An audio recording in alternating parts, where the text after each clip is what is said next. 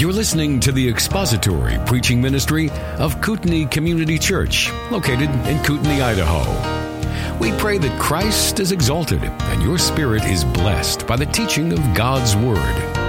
For more information about Kootenai Church, please visit us online at kootenaichurch.org. To go back to kind of a point in time in my life where I felt like I was on top of the world would be helpful for you. And then I'll rewind the tape and we'll go back to my childhood. But there was a point now, some 17 to 19 years ago, I haven't thought about it. The last time I, I shared this with people formally in a setting like this, it was about 15 years total. So I think we're getting close on 17 to 18 years. But we were at the Grand Resort Lagonissi in Greece. And we had flown into Athens. We were on a ministry trip and used to do layovers in really beautiful places, rent a lot of suites or lease suites or in other times, you know, houses and whatnot. But in this particular point, we're at this hotel where you have the presidential suite, you got prime minister suites, you got every kind of person in government suite. So you can picture that.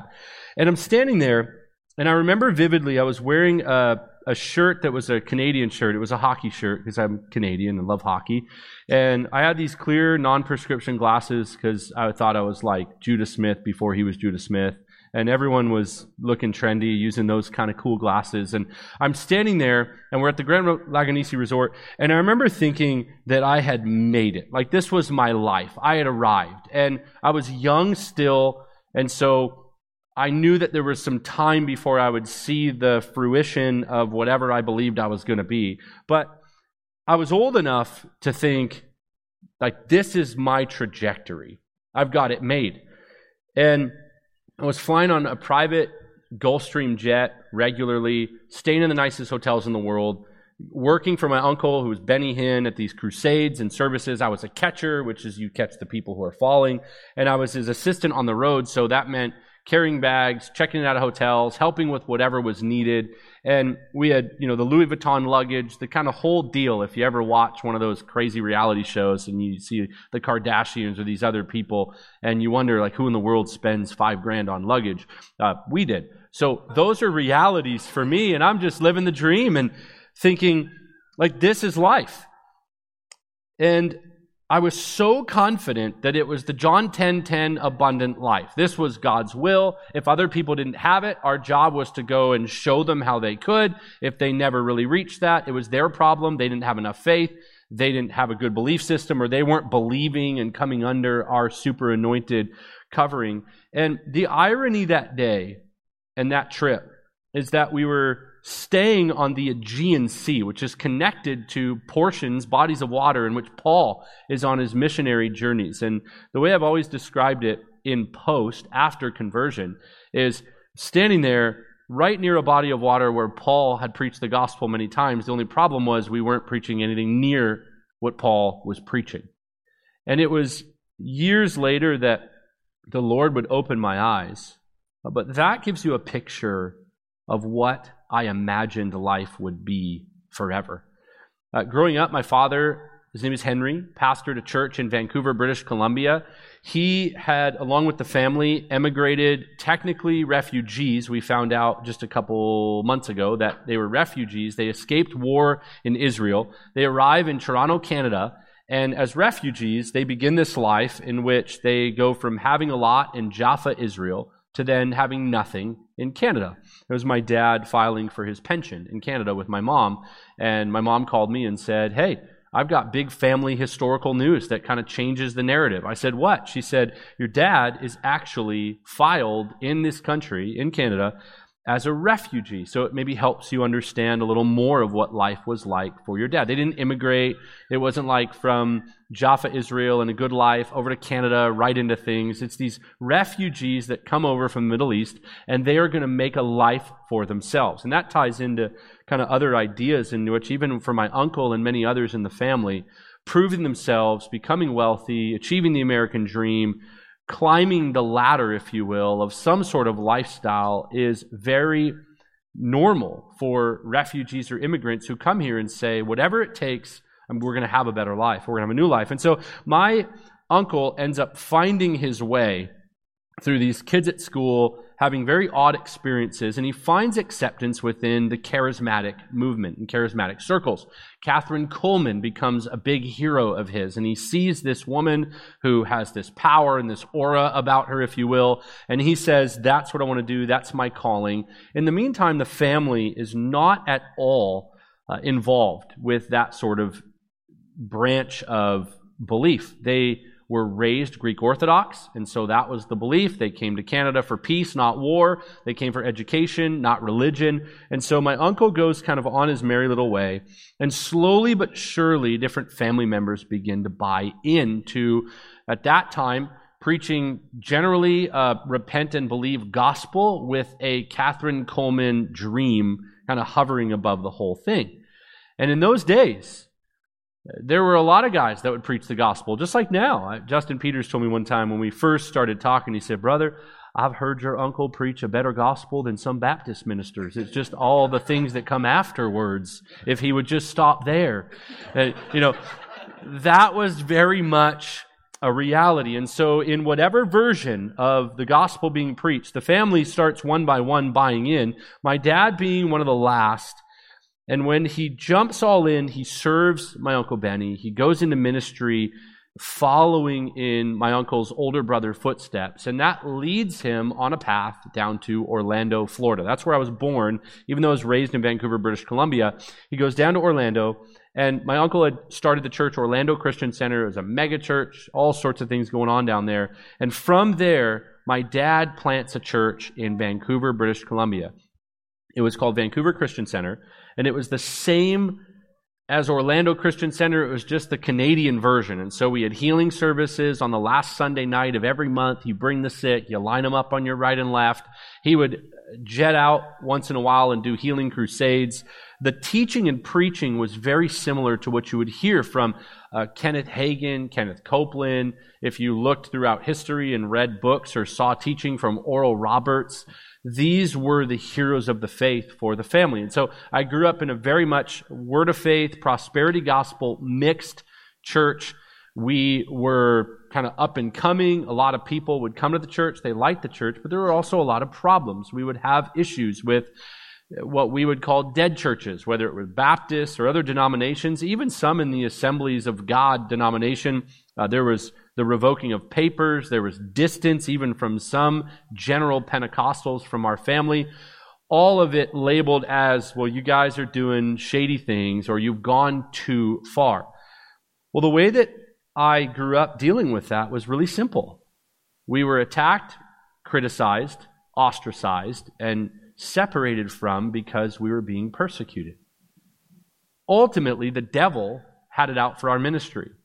And these people who went to dead churches, or these other types of Pentecostals that were really just jealous because we had better, more powerful spiritual gifts than them, were really all seeking to undermine our ministry, our power, our authority, and we were just like Jesus, just like the apostles, we were being persecuted. I grew up in a home that was in the ballpark of 10,000 square feet. Everything we drove was a Benz and we lived the high life and enjoyed life. I viewed the church as a family, no doubt. My friends were in the church. I was part of the youth group. I sang songs. I watched The Donut Man and McGee and Me and all of these other different shows that maybe some of you remember. If you've heard of The Adventures in Odyssey, we listened to that too. Very much in line with things that other people would grow up with. Uh, we sang some hymns. We sang some contemporary music. We sang some Steven Curtis Chapman and Michael W. Smith and whatever else was cool at that time. And I remember even growing up that there was a radio station just over the border in Washington state. It was called Praise 106.5. And they had this guy that would come on, and he was called the Bible Answer Man. His name was Hank Hanegraaff, which of course we all know. But he would criticize my uncle, and he would criticize sometimes my dad. And we listened to him, and I remember my dad saying, You know, this guy is just attacking us. This Bible answer man is just a, a hater on all that God's doing at our church. There's another example of just a jealous leader who can't stand what we're doing. And all the while, I was in these early years of my life watching as my uncle grew exponentially in fame as my dad throughout Canada and traveling with my uncle and going different places around the world was very well known, very powerful. We were very wealthy. And so I very much believed that everybody else was wrong and we were right. We were in the center of the universe. Over the course of my teenage years, my dad more and more traveled with my uncle because my uncle had left his church and began to travel full time and do crusades. And it was around that time where we got heavily involved from an employment standpoint and become very close. We were always really close with family because in the Middle Eastern family and with the prosperity gospel ties running through it, I've often described it as a mixture between the royal family and the mafia because you had the, the wealth and the family attachment of the royal family and even the attention and the focus and the care that would happen there because we were kind of it, top of the hill. And then you had the mafia because you just never turn your back on family. You always roll with family. Blood is thicker than water. Every other one liner you could think of, you absolutely always side with family. So throughout those teenage years, we traveled with Uncle Benny. He always treated me incredibly well. I was very close with him and most of my other uncles very tight with my cousins. Everything was incredibly great, uh, to say it in just a simple way. Uh, but there were certain cracks that were forming in the dam throughout those years. In the early years of my life, there were kids that would say, you know, your uncle's a false teacher. My dad says that your dad is a liar and a scammer. And I would just think, you know, these are these kids that go to dead churches. They just need the Holy Spirit. As I got older, things got a little more serious. There was a gal in my high school class who was on the swim team. She was healthy, she was popular, and she ended up getting a form of cancer. And I remember asking my dad if we could just go heal her, like just go pray for her. She's one of our friends, like just go handle it.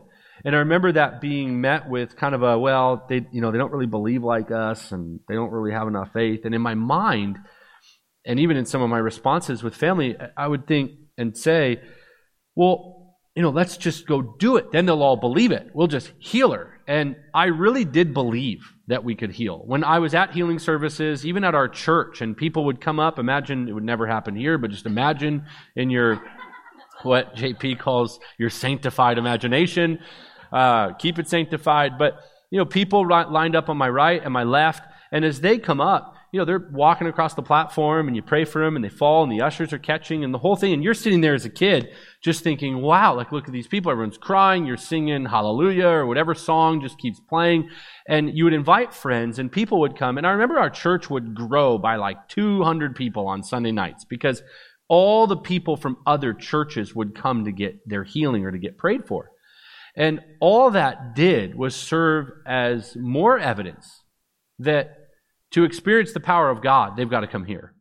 And to experience healing and real church and real ministry, where do they go at the end of the day? Here. And so I thought, as even a young man, that a lot of people go to these different churches because they have to, or they've got friends there, family there, but really, they all want to be at our church. They all know who the best in ministry is, who the most powerful is, who has the real anointing and the real authority.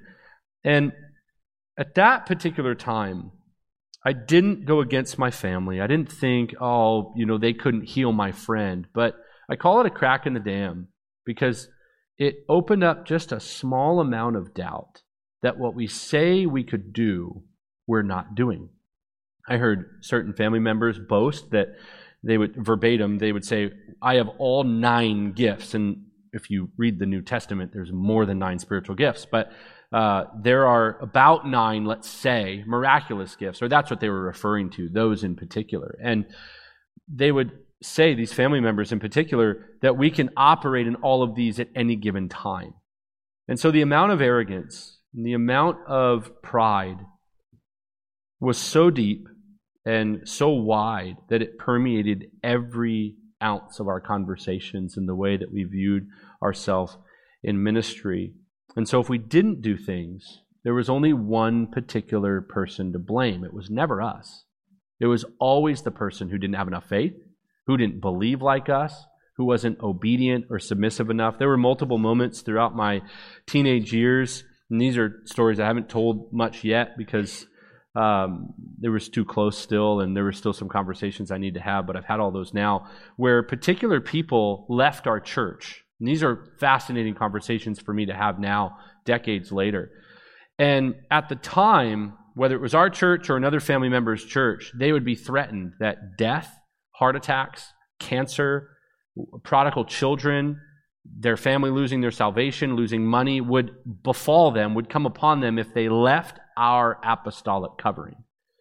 And I remember years later, I was at a particular concert and I ran into one of those families and we had a really big conversation. And there were things that the Lord had done in their life and opened their eyes to, but that was the way it was. And that's why I would say it was very much like the mafia, in that if you leave this, you're done, you're dead, and divine judgment would find you.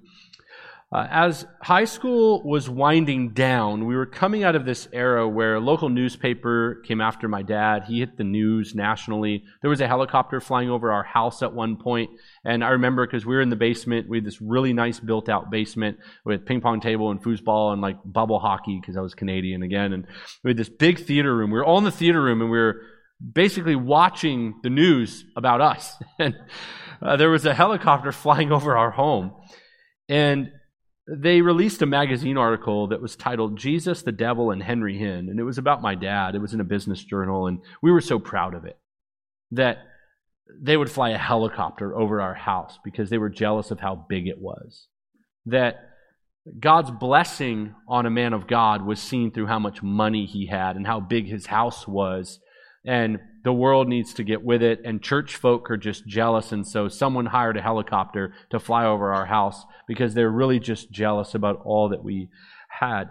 As I come out of my high school years, there's really only one thing I want to do at that time, and it's play baseball. I was playing baseball throughout high school. I wanted to play in college and eventually play, play pro or go as far as I could. My dream was to be in the big leagues, and so, like any kid, I knew I had to go to college or at least figure out a way to get drafted. And before seeing my dream come true, there was something that I needed to do. And this is, again, part of the belief system. If I wanted God to bless me, if I wanted Him to do what I desired, then I would need to make an offering of some sort or to give Him my first fruits. And so I remember talking with family and seeking wise counsel. And the wisdom was you should take a year and you should give it to Uncle Benny. You should serve him in the ministry. Go work for him. And then go to college, play baseball. And it made total sense to me as I thought, if I want God to give me the desires of my heart, and I want to play baseball, and I want to be in the big leagues, and I want to this and that and the other, then I need to sow a seed of faith into his ministry. And money wasn't really what I was thinking of. I thought the greatest gift that I can give, because I'm part of the family, is to lay down my dream, to give my time and serve him. And so before going to college, I took a year off. I joined his ministry, and that's when I was a catcher and was serving with him. And that year in particular, it was a year plus. We ended up staying in some of the nicest hotels in the world. It's where I've talked about a hotel called the Burj Al Arab in Dubai. We stayed in the Royal Suite. It was $25,000 a night US. And we had other suites along with it. And a lot of those other suites were around $1,000 per night. And the reason I know those numbers and remember those numbers is because I was assisting, helping to check out of hotels and checking in. And I was standing with my dad in our room, or his room actually, because I ended up staying in the Royal Suite because there were several bedrooms and it's a massive square footage. And one of my, well, my brother in law's brother married my cousin. This is a side note, but there are two brothers, Michael and Theo Koulianos. Um, that'd be another topic for another time. But Michael is head of Jesus Image, and they're kind of a very up and coming. They've already upped and gotten. Uh, they're absorbing a lot of my uncle's partners and a lot of his ministry momentum. Jesus Image is Michael Koulianos and Jessica, my uncle Benny's daughter, and then Theo married my sister. And so, Greek brothers, well, Michael was on the road with us as well. So, Michael and I were staying in the Royal Suite. Uncle Benny had his monstrous room, and we had ours. And I remember just living the dream. It was like living in one of those weird uh, music videos where, like, There's a bunch of nice cars and Bentleys and all these crazy hotels. And it's just, it's worldly and it's wild and you're out there living the dream. And then it's ministry. And you kind of turn the switch on and off where it's time to minister, so you go be spiritual, and then it's time to live it up, and so you just go and enjoy yourself. And we flew all over the place. At one point, we stayed at this hotel called Villa d'Este, and it was on Lake Como, which is where like George Clooney lives. It's in Italy. Beautiful place. There's a, one of the James Bond movies was filmed there, and we're enjoying that. We're flying all over the world. We're staying in uh, the nicest hotels. At one point, we were staying at uh, the Hotel de Paris in Monaco, in Monte Carlo, and I remember going to the the casino next door and gambling and like hanging out and just enjoying the life there. I shopped at Versace. I mean, everything we bought was just high caliber and high class, and this was the life. And during that season, there were a lot of prophecies made over my life that I would be next, that I would be the heir apparent. I was the oldest Costi. There's four of us, and one of them, one of my cousins passed away a couple years ago. But there's four Costis, and the way that it works in the family is you name your firstborn son after your father. So my grandfather's name was Costandi or Costi Hinn. Full name is Costandi. And my dad had the first Costi, that's me. And there's like significance to that. And so I'm to carry on the family name out of all the cousins and typical, like my big fat Greek wedding stuff. It's like that times 10. And so traveling with him, working for Uncle Benny, being around the family, uh, I would be prophesied over. And so I remember one time Oral Roberts laying his hands on me. And to give you a full picture, I, I wasn't fully bought in to, man, I got to get Oral Roberts to lay hands on me the actual story, and I, I wrote this, it's in the opening chapter of the book, and it's about the most ridiculous story and the most childish story, but it gives you a picture of where I was at. I'm working for my uncle, and I'm back in the green room, and I'm eating Cheez Its or something like that. And my dad just comes bursting in, and Oral Roberts is about to head out. And he wants me to be prayed for so that Oral Roberts can give me a double portion or whatever. I was getting really old. And I just remember his big, sweaty hand. Big hands. He's a big guy. And he laid it on my head and said something. I don't even remember, but it was some sort of prophecy, double portion stuff. And there was another night where this guy named Steve Brock, he was one of my uncle's famous singers, made this big, elaborate prophecy that I'm to take over my father's church and then I'm going to take the, the healing ministry from all the family to heights that it had never seen and all this stuff. And everyone's crying. And I'm like, sweet, I'm going to be rich. I'm going to be next. I'm to live in a big house. I really just want nice cars. And okay, and I want to keep flying in private planes. And all the while, the way that the ministry was framed, there were NFL players, big league players. There was at one point where we were flown somewhere and a particular owner, and I'll, I'll spare their identity on purpose just to respect them. I don't know where they're at now in life, but they owned a major food chain and two major sports franchises. And we flew into where they lived. They came onto the plane, and one of the family members had cancer, and they had particularly given a massive donation. And my uncle prayed for them. And so all the while, I remember going to Without Walls Church before, uh, you know, Paula White and my uncle got caught on camera or whatever with a photo holding hands in Rome. And on the stage at Without Walls was Carl Everett, who at the time was playing for the Red Sox. There were multiple players that were around that orbit. Darryl Strawberry, before he hit the conference circuit, I don't know where he came from, but now he's everywhere. I'm like, okay, like as long as you're preaching the right gospel, but I remember you. You know, there, there's this whole gauntlet of figures. At one point, I don't know how many of you guys remember Sister Sister. Remember Tia and Tamera, that show? I watched it as a kid they ended up on stage at a crusade because they were kind of in the circle. So you have celebrity, you have athletes, you have major wealth, and all the while, no matter what weird things you see going on, or what scam you think might be happening based on what someone said is going on, how can all of these people who are famous, who are wealthy, who are influential, be getting taken? There's no way. And so I thought, living the dream I'd seen some things, there were some troubles, but all the while I would keep fighting those with, yeah, but all of these people, it must be true. there was a couple of moments in particular that ended up being used by the Lord later on. One was in India in particular. There was over a million people at the service. This is on YouTube. We had leased out a bunch of land, and the people went as far as the eye could see. True story. And there were barricades between the stage and us. And my dad one night took me down to the healing lines. He worked a lot of the healing lines. And he takes me down there, and I remember it feeling like a scene. Of course, it's my younger mind, and it's it's all overwhelming because I'm at that age and I'm having these experiences emotionally where I'm like, something's going on, but I don't think it is, and I'm caught between family. But I would describe it as one of those scenes from like Private Ryan or a war movie where it just seems like chaos is happening. Bullets are flying, everyone's yelling, things are tinging off walls, and there's a bunch of noise. Except it was in this whole section where people were crying out for healing they're, they put the sick in one area. It's similar to the healing crusades in the arenas where they'd put all the wheelchairs in one section. At this particular instance, they had put in this one particular section all of the sick. And it was not first world sickness in the medical term of things. It was more uh, man made and handmade and smelt, and people were there. And I just remember walking through with my dad, and it was like a war zone. And I looked up and this moment seared in my mind. And my uncle was on stage singing or something like that. He's in this perfectly white suit. The suits were made by Monsieur Bijan in Beverly Hills. Monsieur Bijan had a really nice yellow Rolls Royce, and he had a Bentley, and a lot of other cars too. But the presidents would shop there. And we'd go get these suits custom made. They had the little dove. He had the Nehru, you know, the little Nehru collar that looks like a James Bond villain with the suit and all that stuff. And I looked up perfectly white suit. The choir's all in blue behind him.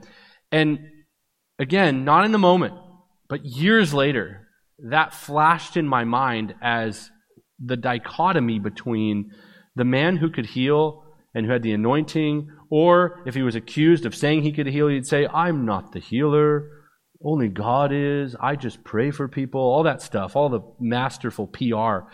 And years later, that moment came to bear on my mind. But in all of that, I still pushed the thoughts, pushed the questions away. After all that, ended up going to play baseball. I played in California for a few years at a community college there, lived with my uncle for a bit, drove one of my aunt's Cadillac Escalades and lived the dream, and then started playing baseball and my parents ended up moving there, getting another place. And so now we're in Orange County in Canada, two places, two homes, living it up. At that time, I drove a really nice Hummer that had TVs in the screens that I'd turn on even though no one would be in the car. I had rims that, because I saw what Sammy Sosa was driving, who was a pretty famous baseball player at the time, I found out what rims he had. I bought the same ones. I mean, the whole thing was just all done up. And I go, and it, the Lord opens a door. I didn't realize that he was doing it, although I thought he was because I was praying to a God somewhere, uh, that he would open the door for me to play baseball. So I end up at Dallas Baptist University. And at that time, I would say you could call this particular category in my testimony the coach. My coach, who's still there, Dan Heefner, was a old school, raised in Iowa, you know, families involved in ministry, old school, small town guy who probably thought my family was crazy, but was really nice and didn't really say it that way. But he would have us go through discipleship and have us do Bible memory verses and things of that sort. And so I joined a Bible study. I was part of the team, enjoyed playing, loved the game, loved being there. And one day I remember him calling us all up in a huddle, and it was a practice. We were playing a scrimmage game. We'd call them seven, eight, nines, where you basically play inning seven, eight, and inning nine. He'd put a runner on second and kind of stage the whole thing and put pressure on you guys as players.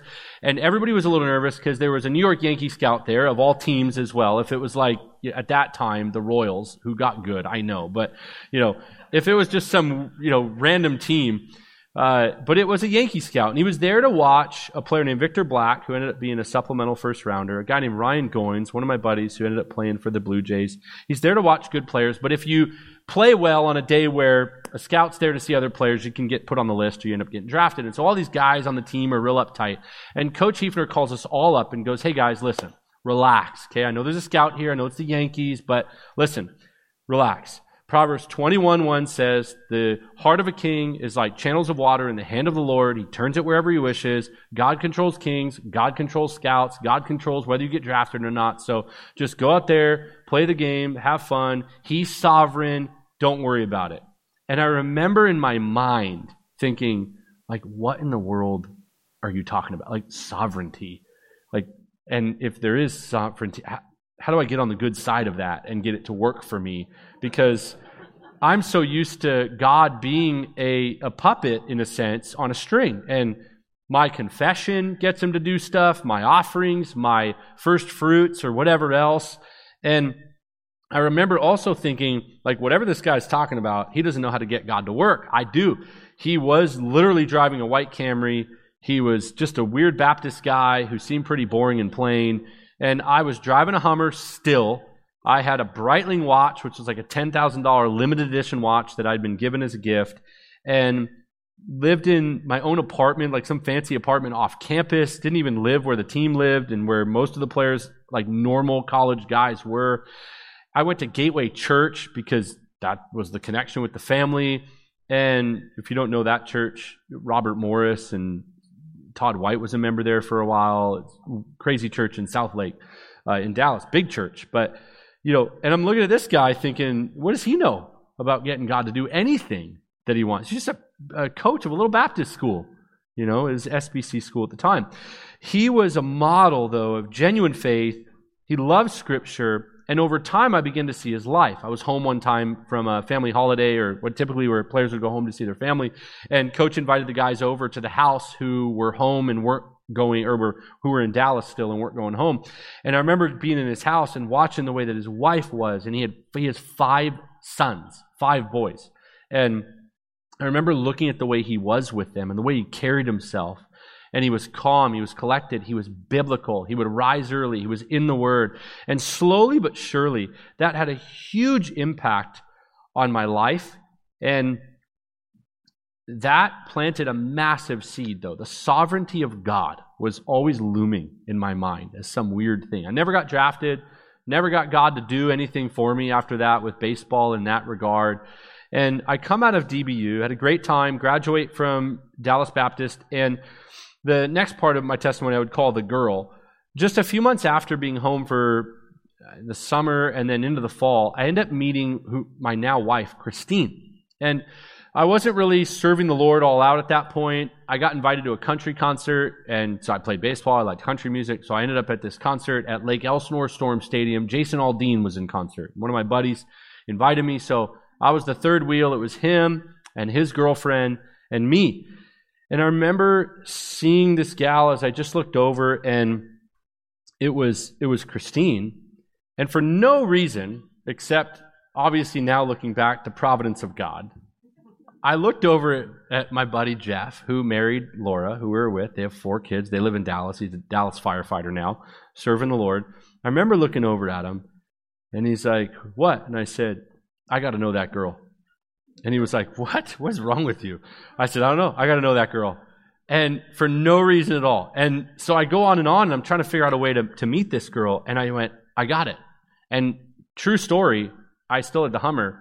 We had been tailgating, throwing the football around, hanging out, and the car had died because we had the doors open. It wasn't on. We had just been listening to music. And so the car had died.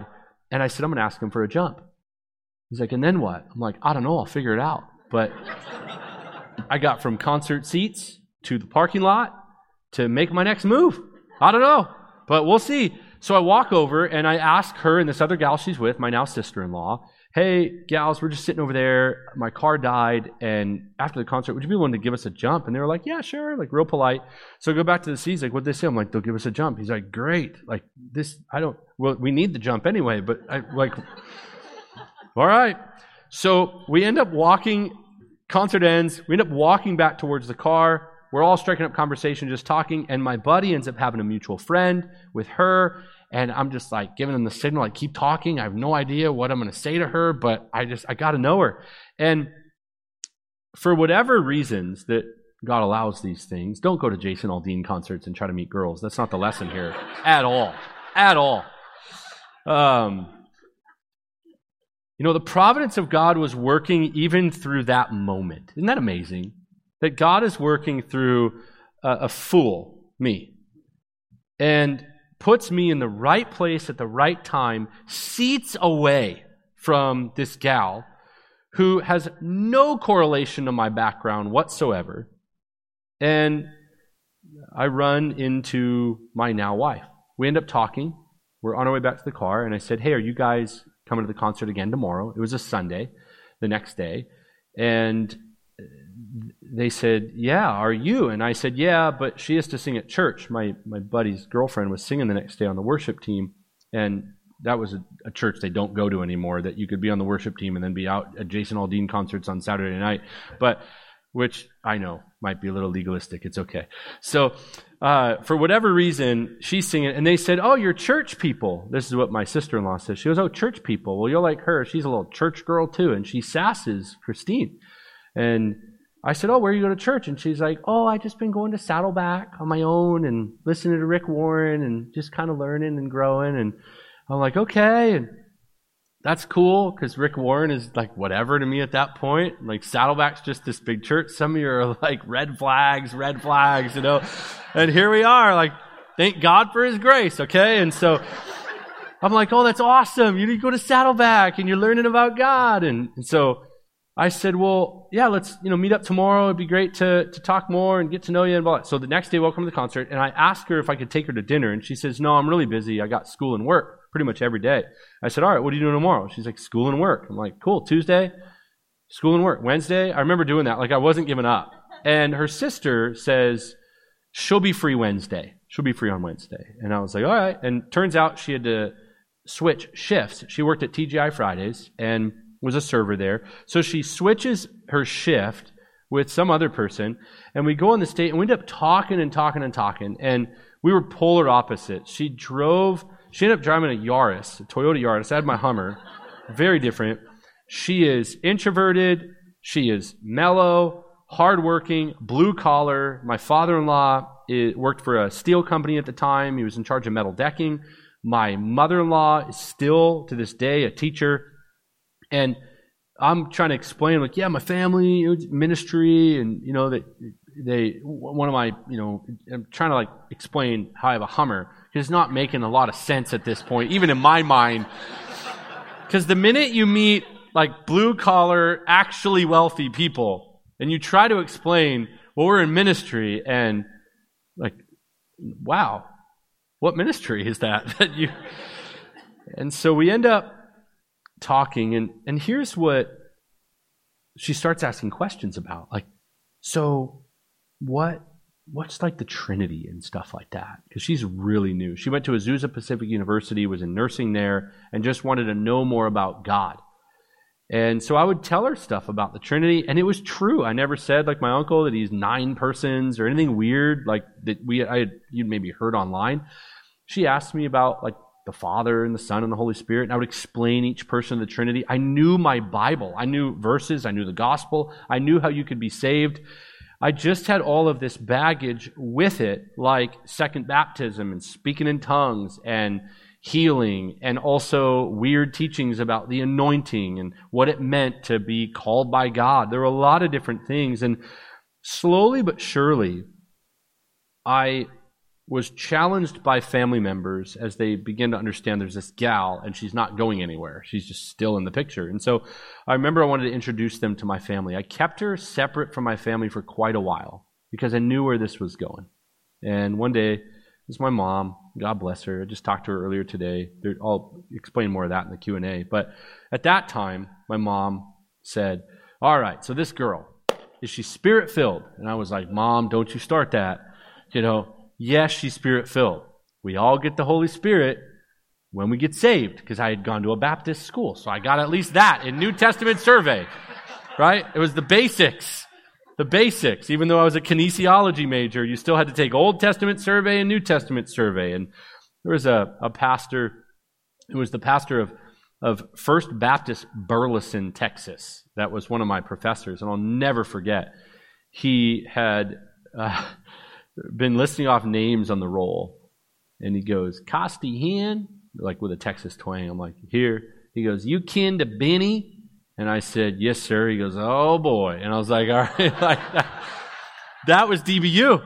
And so, you know, there, he was nice to me, but, you know, I got a lot, he made a lot of jokes when we got to like the tongues section of, of the New Testament. And, and so I, I had been talked to enough to know some things.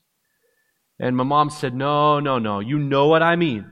And I said, No, and I, please don't. And I remember my family kind of figuring this girl's not going anywhere, so we need to put the fix on her. It's time, she needs to become one of us if she's going to marry Costi. And so she had to go to different services. There is YouTube footage. If you find it, I'll send you a free book.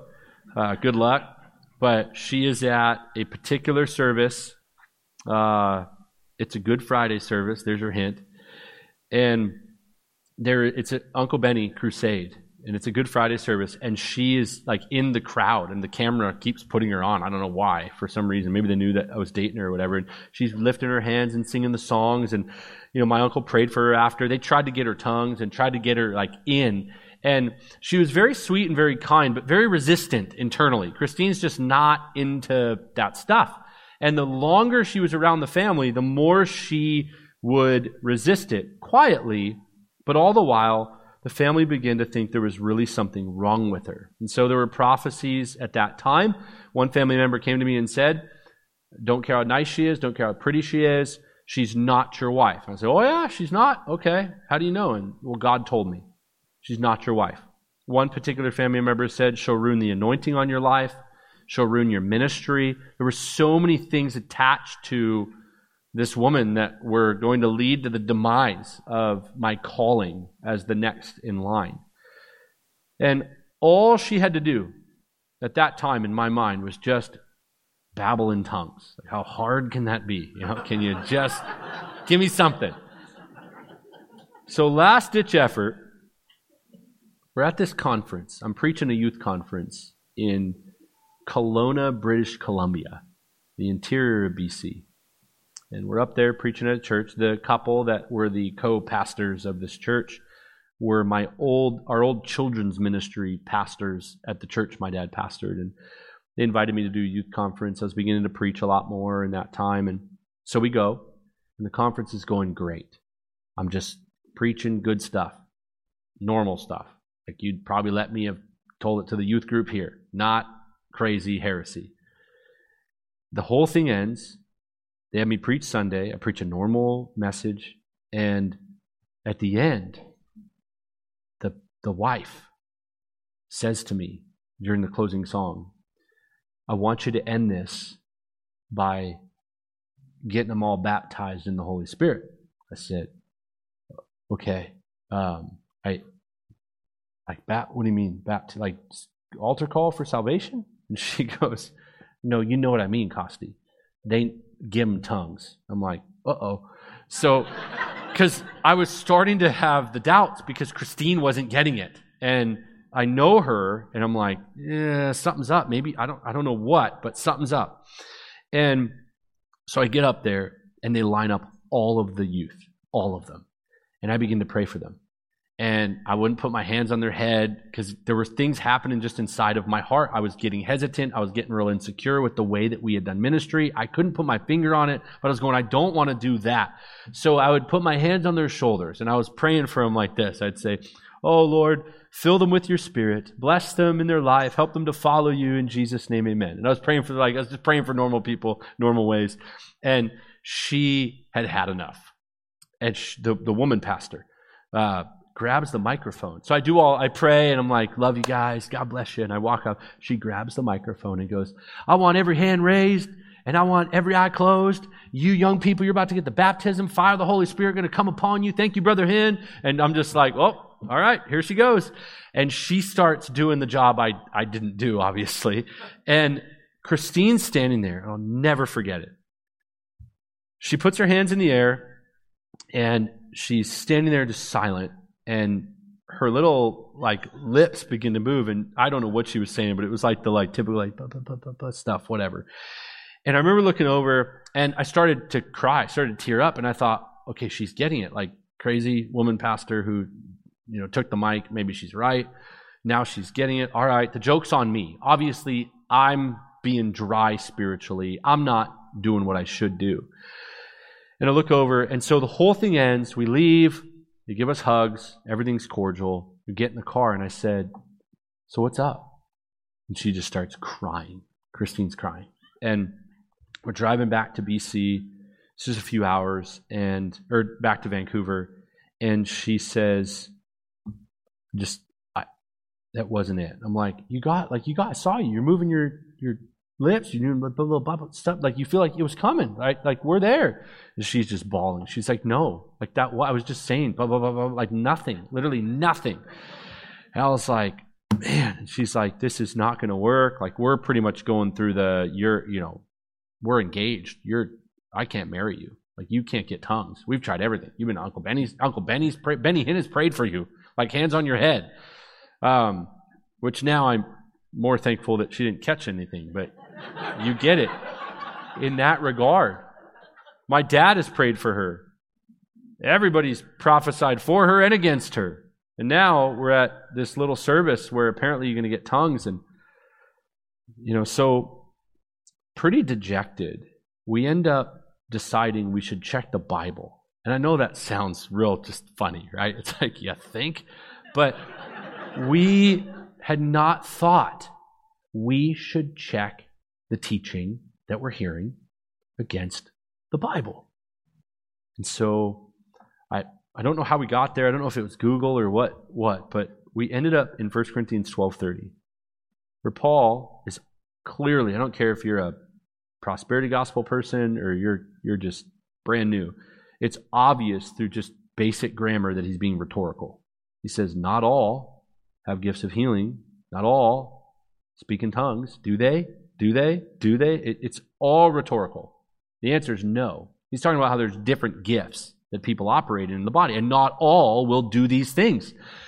And I remember looking and just thinking, wow, like we're off the hook you're off the like i think we could we can get married like we can do this and she's crying and i'm crying i'm like okay like we're all right and there were multiple beliefs at that time this is the summer right before our wedding we got married october 12th uh, 2012 and this conference happened that summer and for a few months those cracks in the dam start to get bigger and bigger and bigger and bigger and pretty soon i start thinking i got to get out of here a buddy of mine reaches out.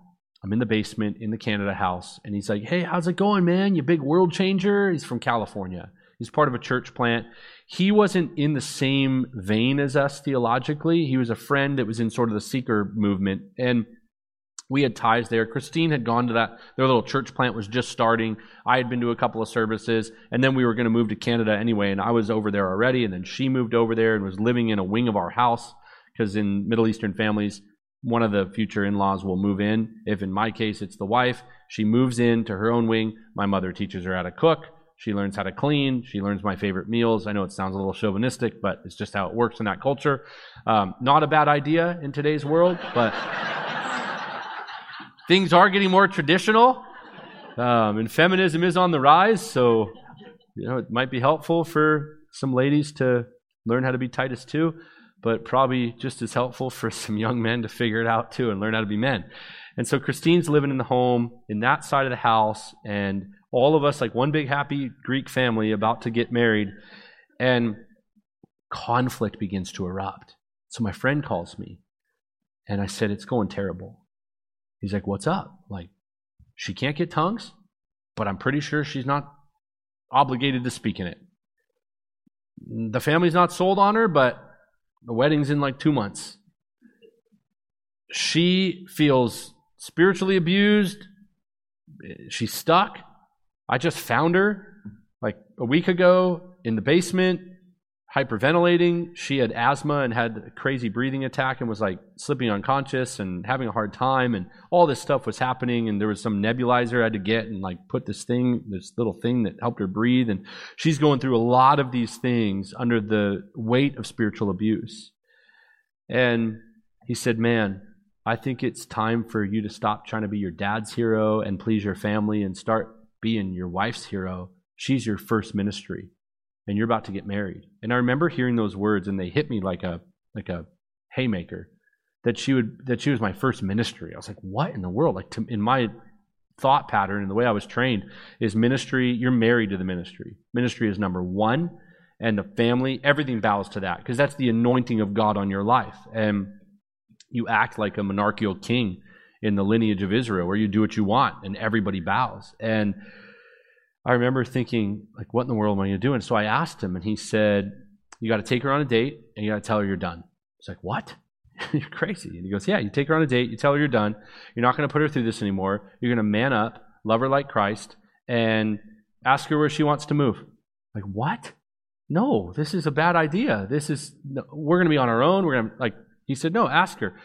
And what opportunities do you have right now? I said, Well, I got a job offer in Dallas to get involved with some sports training and stuff like that. I could do that. My brother in law started a church in Florida. I could go work for them. He offered us to kind of get out of here a little bit, connected to family, but it's away from here. And that's it. And he said, Well, I'll give you a third option. Both of those options, you'll have money, you'll be fine. But a third option is you come here, you join the church plant, you be our youth guy, and we can only pay you a few hundred bucks a month, so you're going to have to go get a job and figure that out. But at least you'll be in a stable place and you'll be away from all of that and you can just see what the Lord has from there. So I took her on a date to the Beecher Street Cafe in Crescent Beach, White Rock, Canada. And I told her all this and she's just bawling. I mean, people in the restaurant probably thought I was breaking up with her. Like she was just bawling. And I said, Where do you want to go? And she said, I don't want to be anywhere near your family. No offense. I said, No problem. She said, I'm not going to Florida. So don't be there. And Dallas would be great, be a good life. It'd be, you know, probably have a home and get to kind of be a family sooner, but you won't be in ministry. And I really think you're called to be in ministry. I think that calling is on your life. And whatever that means, I think you should be in a church setting of some sort. And California will be hard. We're going to be broke. We're going to have nothing. We're away from everything and everyone. We have no lifelines, but I think that'll be a healthy place for us. That's where I want to go. I said, okay. So we told my parents, and there was a massive blow up, and she was the black sheep. And they said, You did this to him. You've pulled him from the family. We were cut off completely. They said, That's it. You're done. And that was it. And so we packed up our cars. She stole the Yaris, and we drove to California and joined this church plant. I called an old friend from the baseball world and got a job, basically making 10 bucks an hour throwing batting practice to 12 year olds for a little while. And then started getting involved in training athletically and doing different things for athletes. And so I had a stable job. I was the youth pastor, technically, at this church plant. And that's where we kind of land the plane now with uh, the pastor. So there's the coach, the girl, the pastor. And I would say right there, 20, this is 2012, within six months, of that moment moving there. I get there, and my boss is a woman pastor. The church is a seeker driven church plant. And Rick Warren's like our hero. He had coached a little bit of the church plant. And our pastor at the time, his name was Tony Wood, Anthony, some people know him as now, was going through his own little process as I was kind of just enjoying not being in, in insanity. And I remember him coming in one day to the office and saying, Hey, we're going to do this thing. It's like, What? It's like, It's called expository preaching. It's like, What? He said, Yeah, I've been, I've been kind of going back to my roots. It's like, What roots? He's like, Well, dad, you know, graduated from DTS and you know, my grandfather was a pastor up in Washington State, and you know, he's good pre-mill dispy guy and literal historical grammatical hermeneutics. I'm like, what are you talking about? He's like, and I I've been in this kind of megachurch game for a while, and it's just I'm sick of the rat race, to be honest. I'm sick of trying to convince people to come to church every week because the new thing. I'm sick of the hype. I just I want to do this can't be it. I just want to do church biblically. Like, you know, I'm like, okay, I don't, sure, I'm enjoying this. It's not, I, whatever I was in, I can't put my finger on all of it, but whatever that thing that makes people go, oh, you're a Hinn, that thing isn't here. And at the same time, we had like Christine Caine had come to preach for us. And we had done all these things that just dabbled in that world. And Tony was very popular and in the megachurch world and was preaching a little bit with Furtick and Louis Giglio and some different guys on the circuit. And so for him to be exhausted by this was really weird. And so he goes, We're going to go through the Gospel of John. He's like, Okay.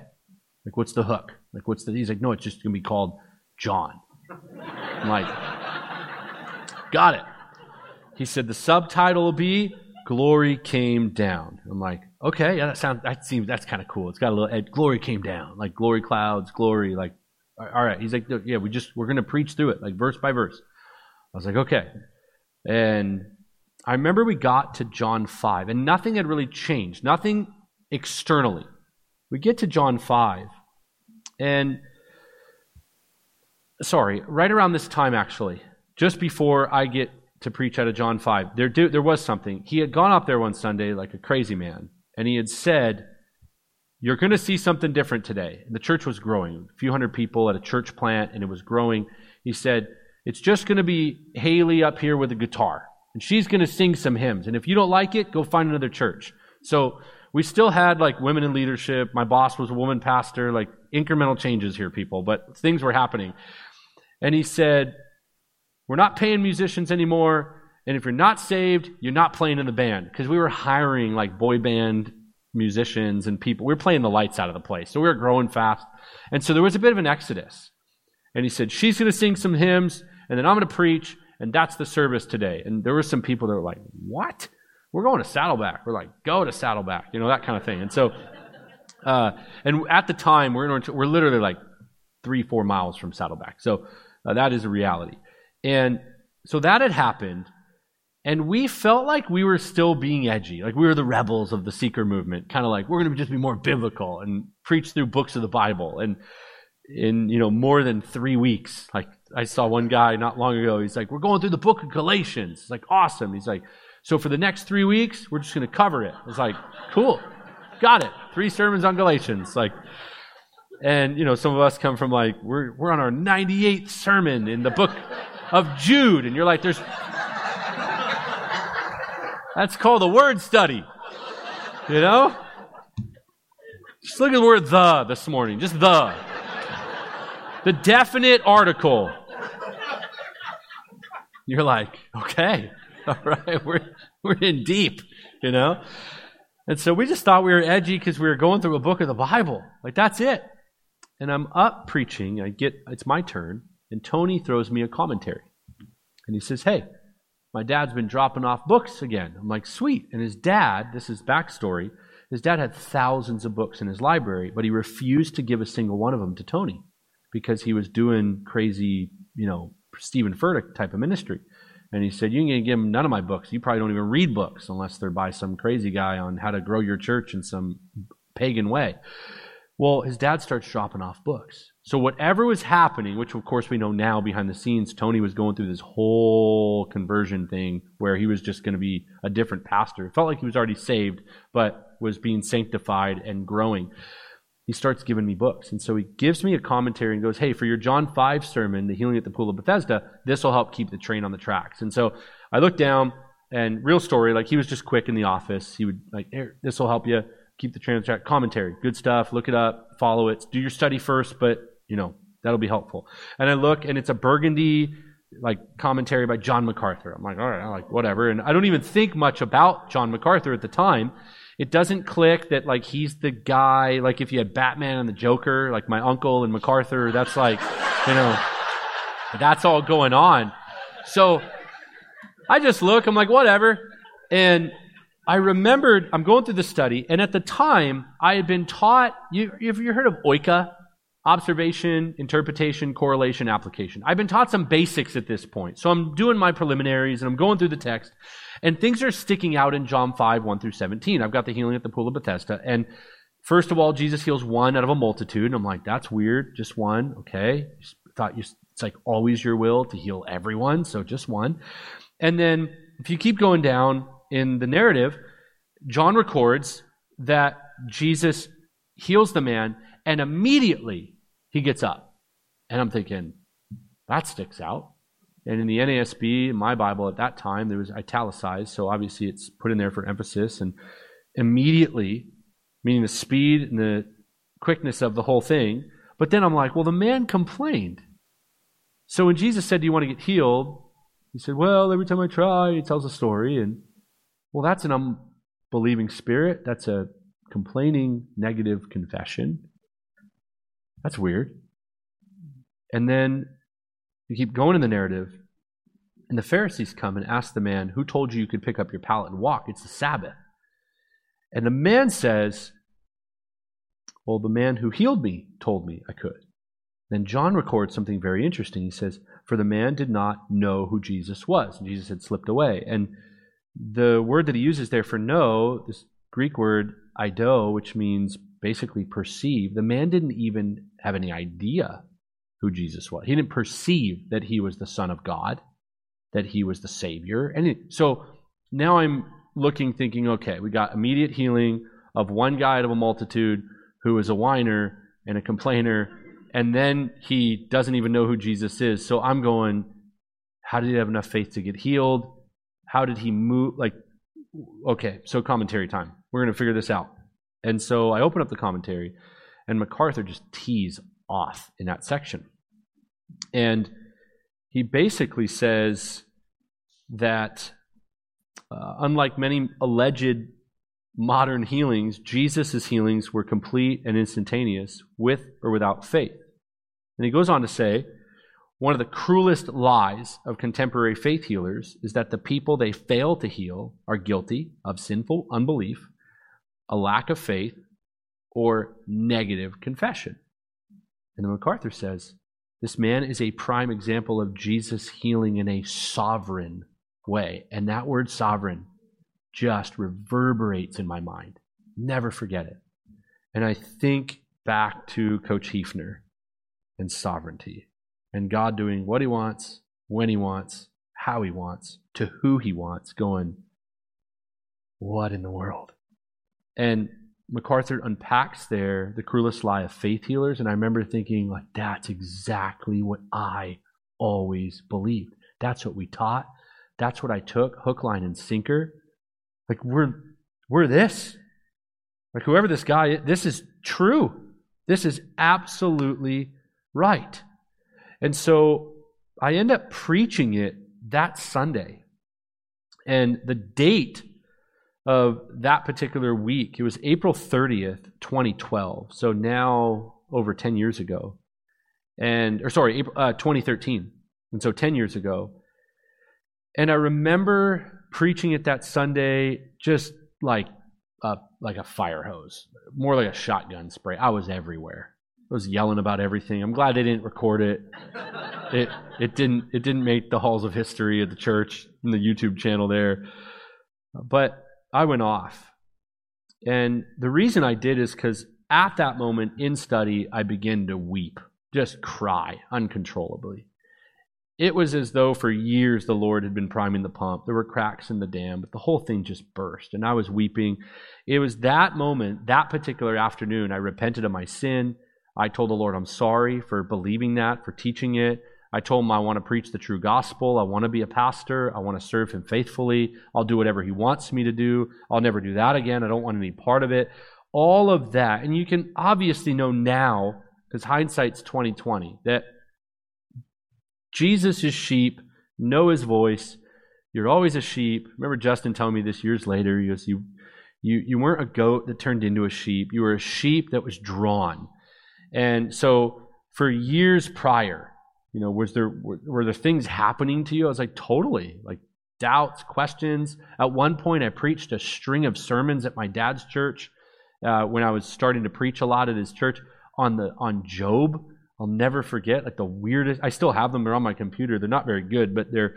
I'm preaching Job's story to at my dad's church of how he suffered, and if you're a believer, you're going to suffer. There were weird things I was starting to say and I would study. They weren't very good studies, but I would stay up late and I was Googling everything and I was looking at, you know, Blue Letter Bible and random things. I'm like, I'm pretty sure there's people who say stuff about these things that are helpful. I didn't know all, like, I should get commentaries and all that, but there were things happening already. And I wanted to know more and I wanted to serve the Lord, but didn't know how or where. And I remember going into Tony's office kicked the door in basically and said, like, all of it was lies. It was lies. And I'm going to tell everyone about this, and they need to be taken down, and they're liars, they're cheating people. This whole thing makes sense. Like, they're literally abusing people. This can't go on. And I'm like, I'm going to this, and I'm going to that. And he's like, sit down. I'm like, all right. So I sit down, and he said, you know, what, what do you want to be? And I said, I want to be a pastor. And he said, What does a pastor do? I'm like, Preach the word, shepherd the flock. Like, serve the church. He's like, Yeah. So you need to do that. That's where it all starts if you want to be a pastor. And then, if God, since He's sovereign now, right? I'm like, Yep. If He decides that you're going to be helpful on these issues or you will speak about these issues, then He'll decide when and how. But you just focus on being faithful. Okay? He's like, All right. So basically, it was like, You're going to sit down, you're going to shut your mouth, and you're going to go back to your office and do your job. Within weeks, I was stripped of my title. I was not the student's pastor. I was a PIT, pastor in training. It was like a pledge at a fraternity, you know. It's like there was a few of us that got stripped of everything. And I was thankful I still got a paycheck to do some ministry, but it was small tasks that the elders would ask me to do. And I ended up getting into biblical counseling, like not being one, but getting biblical counsel. Uh, there was intentional discipleship. Tony started to give me books, and one of them was expository preaching by John MacArthur. And I was like, this is like a thing. Like they do this. There's like chapters on it. He's like, yes, this is what I've been looking through. This is what happened. Another staff meeting, Lindsay is her name. She walked in, tears in her eyes, and said to all of us, with Pastor Tony, of course, with her, uh, Gentlemen, I'm not a pastor. I was never a pastor. There is no such thing as a woman pastor, and I'm here now to be the uh, pastoral assistant. I'll be serving and administrating here in the office and helping, and that is my role. And to this day, they're at the, they're at the church, and her husband's a deacon, dear friends of ours. And the church went through a few name changes, and at one point, Tony came in my office. He's like, "We're going to be a Bible church." It's like, okay. And he's like, we need a name. Like, we're going to change the name. We're going to go, you know what Bible churches are? I'm like, no. He's like, there are these churches, they're like Bible churches. And I'm like, all right. He's like, there's this organization called the IFCA, and like MacArthur was in it, and Alex Montoya. There's all these guys. I met them all. They're going to come do seminars and start training our men. I'm like, okay. They're from the Masters. Like, okay. And he said, So, what do you want to be? What do you think? And our church at the time went from, it was called Moment Church, which was like the seeker name they picked in the weird little like marketing brainstorm, to Church at the Mission, which we were at a rescue mission and we were super ecumenical at that time. So he's like, We're going to go to rescue missions. We were just at the rescue mission because the guy gave it to us for free. And like a typical seeker church, we're like, We're going to turn this into a marketing campaign. So we're like, Where would Jesus do church? At a rescue mission. We're the real church. And so we became church at the mission. And then that he's like, hey, I've been reading this book on ecclesiology. The doctrine of the church. I'm like, yep. He's like, turns out the church isn't just for the poor people at the rescue mission. It's for the rich, the poor, everyone in between. So we can't be church at the mission anymore. We can't be ecumenical. I'm like, what's ecumenical? He's like, don't worry about it. We can't do this. We have to be a church for everyone. Like, all right. And he's like, what should we call it? I'm like, I, I don't know. Just how about mission? Just keep mission in there because the mission of God, but like mission Bible, just Bible church sounds good. You keep saying that. He's like, done. So he runs back, buys the domain, and missionbible.org. If you look it up, that's the church. They're doing great. And uh, just preached there last week or two weeks ago. And so all that happens behind the scenes. I had sent a thank you email to GTY, their info, because I had started to watch their stuff. And my wife, Christine, I was not like bought into a few things. My wife, Christine, was taking the whole thing hook, line, and sinker. So we're at Lifeway and she wants a pink John MacArthur study Bible. And I'm like, no. She's like, why? She had a little coupon. And I was like, no, no, no, this guy. So he was helpful. Like the commentary, all this stuff is good. Okay, a lot of good things. Well, let's not go too far. He doesn't believe in the Holy Spirit and he doesn't believe that people can get healed. Like there's a whole section in that Bible. No way. She's like, I really want this Bible my wife's like short, like a little five foot two. She's small but mighty, I call her. And she's like, I'm getting this Bible, like little, you know, foot stomp, like in Lifeway. You can't have a fight in Lifeway. We're Christians, and so um, it was before all of the stuff. Now you, everybody apparently had a fight in Lifeway, but had a fight with Lifeway. So that's all happening, and I'm like, fine. But when we get home, I'm going to highlight the sections in 1 Corinthians 12 and 13 and 14 where he's just, he's this cessationist thing where they don't believe in the Holy Spirit.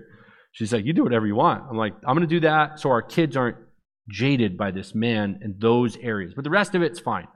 And so I, no joke, like true story, within days, I'm reading the Pink MacArthur Study Bible daily. True story.